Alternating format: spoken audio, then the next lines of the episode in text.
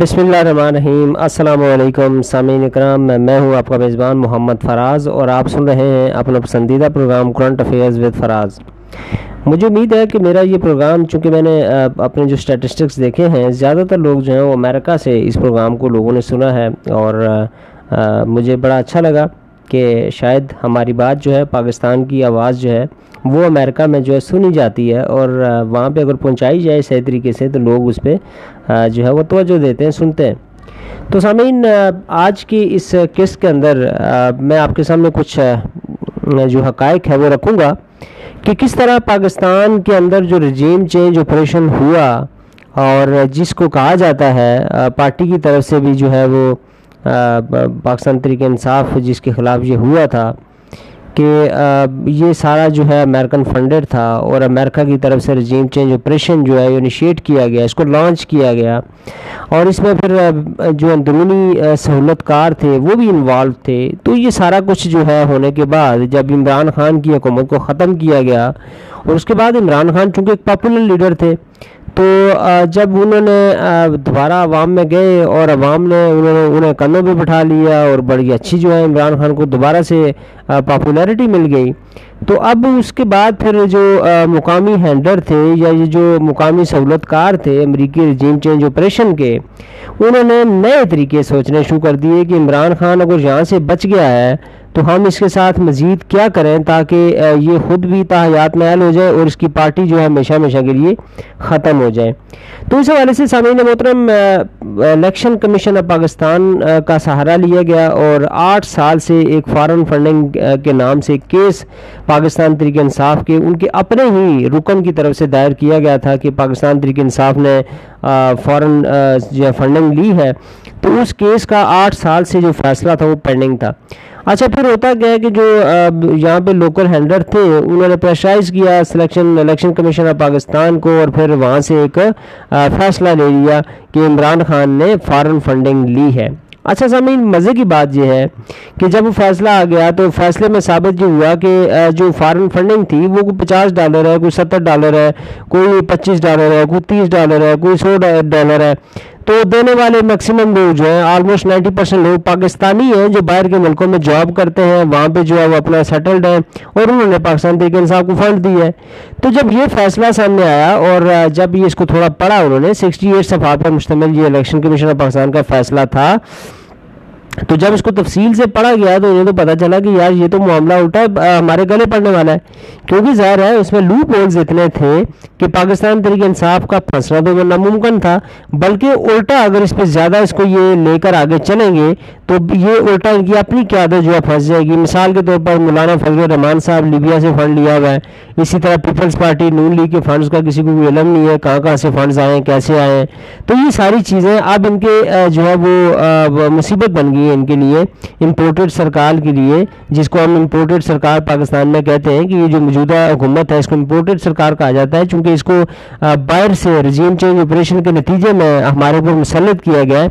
تو یہ امپورٹڈ سرکار جو ہے، اب یہ پریشانی میں ہے کہ اب کریں کیا؟ عمران خان کو ہم کیسے جو ہے ہینڈل کریں؟ تو سامعین، انہوں نے selection selection commission of Pakistan کے فیصلے کو سامنے رکھتے ہوئے پھر ایف آئی اے کو جو ایکٹیو کر دی ہے کہ آپ جو ہے وہ پاکستان طریقے انصاف کے لیڈران کو سیکنڈ ٹیئر جو لیڈرشپ ہے ایون عمران خان کو بھی ان کو نوٹسز جاری کریں اور پھر ان کے اوپر جو ہے کچھ ایسی چیزیں کو فاؤنڈ کرنے کی کوشش کریں تاکہ پھر ان کو پھنسایا جا سکے۔ اچھا لیٹسٹ اطلاعات یہ ہیں کہ ایف آئی اے نے کچھ لوگوں کو نوٹسز بھیجے ہیں، جن میں اسد کیسر صاحب جو سابق سپیکر بھی تھے قومی اسمبلی کے، اور اس کے بعد جو ہے اور بھی بڑے نامی گرامی جو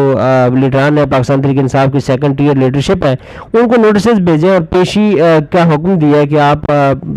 جو ایف آئی اے کی ٹیمز ہیں، جو ان کی انویسٹیگیشن ٹیم ہے، اس کے سامنے پیش ہوں۔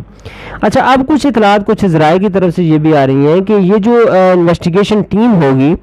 اس کے سامنے جب یہ لوگ پیش ہوں گے تو بجائے اس کی کہ وہاں پہ انویسٹیگیشن ہو چونکہ انویسٹیگیٹ کچھ ہو نہیں سکتا، یہ basically open and shut case ہے اور ہے، اس میں کچھ نہیں۔ یہ پاکستان کے خلاف نہ کیس ہے، نہ پاکستان میں کوئی پاکستان طریق انصاف پاکستان کے خلاف کوئی کام کر رہی ہے، بلکہ وہ واحد جماعت ہے جو پاکستانیوں کے حقوق کے لیے کھڑی ہوئی ہے، پاکستان کے حقوق کے لیے کھڑی ہوئی ہے۔ تو اب یہ سوچ رہے ہیں کہ یار، وہ جو انویسٹیگیشن ٹیم ہوگی، اس کے سامنے جو لوگ پیش ہوں گے، ان کو مینیج کرنے کی کوشش کی جائے گی۔ اور سننے میں یہ بھی آ رہا ہے کہ کچھ غیر متعلقہ لوگ جو کہ اس ٹیم کا حصہ نہیں ہوں گے، یا ان کو نہیں ہونا چاہیے، وہ اس انویسٹیگیشن ٹیم میں بیٹھیں گے اور لوگوں کو مینیج کرنے کی کوشش کریں گے، کسی کو پیسے کی لالچ دیں گے، کسی کو نیلی کی جو ہے اس کو خوف دلایا جائے گا اور اس طرح کی جو اونچے کنڈے استعمال کر کے تو عمران خان کا راستہ روکنے کی ایک جو ہے مضمون قسم کی کوشش یہ کر سکتے ہیں۔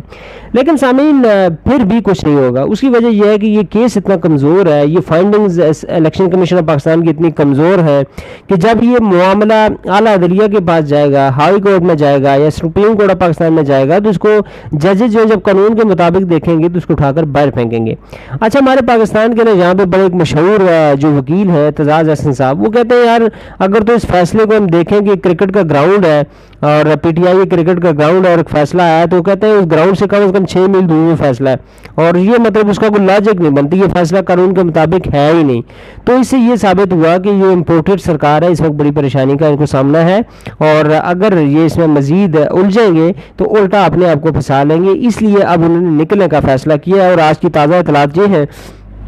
کہ ان کی جو قانونی ٹیم ہے، جو امپورٹر سرکار کی قانونی ٹیم ہے، انہوں نے کہا ہے کہ آپ اس کو جو ہے وہ پرسو کرنا چھوڑ دیں ادروائز آپ خود اس میں پہنچ جائیں گے۔ دوسری طرف سامعین اکرام، اس جو ہمارے عمران خان ہیں، عمران خان صاحب نے اسلام آباد میں تیرہ اگست کی شب ایک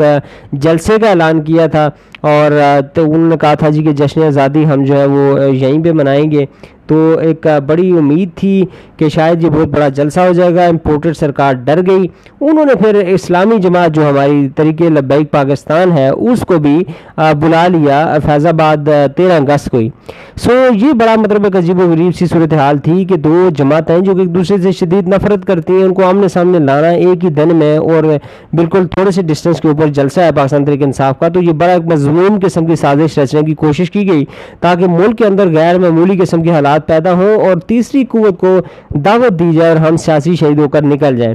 اچھا یہ یہاں پہ بڑا مطلب بڑا اہم کردار ادا کیا عمران خان صاحب نے، بڑے دل کا مظاہرہ کیا اور بلاخر اپنا جلسہ جو ہے اس کو لاہور شفٹ کر دیا۔ اور یہاں پہ میرے خیال میں طریقے لبیک پاکستان کو بھی سوچنا چاہیے کہ اگر کوئی طاقتیں آج اگر انہیں پاکستان طریقے انصاف کے خلاف استعمال کر سکتی ہیں، تو کل وہی طاقتیں انہیں بھی کھوٹے لائن لگا سکتی ہیں۔ اس کی وجہ یہ ہے کہ کچھ لوگوں کو جن کی طرف سے رجیم چینج آپریشن پاکستان طریقے انصاف اور عمران خان کے خلاف کیا گیا، ان کی نظر میں نہ طریقے طریقے لبیک ایکسیپٹیبل ہے اور نہ پاکستان طریقے انصاف ایکسیپٹیبل ہے۔ سو یہ بڑی امپورٹنٹ چیز ہے اور یہ طریقے لبیک کو کی قیادت کو بھی سوچنا پڑے گا۔ پاکستان طریقے انصاف نے تو آلریڈی ایک بڑا اچھا ڈیسیجن لیے کہ اپنا جلسہ جو یہاں سے شفٹ کر لیا لاہور۔ یہاں پہ طریقے لبائی کے اوپر بڑی ذمہ داری عائد ہوتی ہے کہ وہ بھی سوچ سمجھ کے ساتھ جو ہے وہ سمجھداری کا مظاہرہ کریں۔ اور جو لوگ انہیں استعمال کرنا چاہ رہے ہیں، ان کو نہ صرف ایکسپوز کریں عوام کے سامنے، بلکہ ان کی باتوں میں نہ آئیں۔ اور جس طرح مطلب ان کا ایک مقام ہے، ان کا ایک، اپنا ایک ووٹ بینک ہے، اس کو لے کر آگے چلیں۔ اور اگلے الیکشن میں جب وہ حصہ لیں گے، تو ایک ان کی جو استطاعت ہے، یا ان کی جو پارٹی کا، جو ایک آپ کہہ سکتے ہیں والیوم ہے، اس کے مطابق ان کو سیٹیں مل جائیں گی۔ تو یہ کچھ تازہ ترین تھی پاکستان سے۔ آگے کیا ہوتا ہے؟ انشاءاللہ شاء اللہ آپ کے ساتھ مزید بھی میں چیزیں شیئر کرتا رہوں گا۔ ہوپفلی آپ کو یہ آج کی جو قسط ہے، یہ پسند آئے گی۔ اور میں آپ سے ریکویسٹ کرنا چاہوں گا کہ زیادہ سے زیادہ میرے پوڈ کاسٹ کو شیئر بھی کیجیے گا اور میری حوصلہ افزائی بھی کیجیے گا تاکہ میں اس سلسلے کو آگے جو ہے مزید جاری اور ساری رکھ سکوں اجازت دیجیے۔ اللہ تعالیٰ ہم سب کا حامی و ناصر ہو۔ اللہ تعالیٰ آپ سب کو بھی اپنی حفظ و مان میں رکھیں السلام علیکم ورحمۃ اللہ وبرکاتہ۔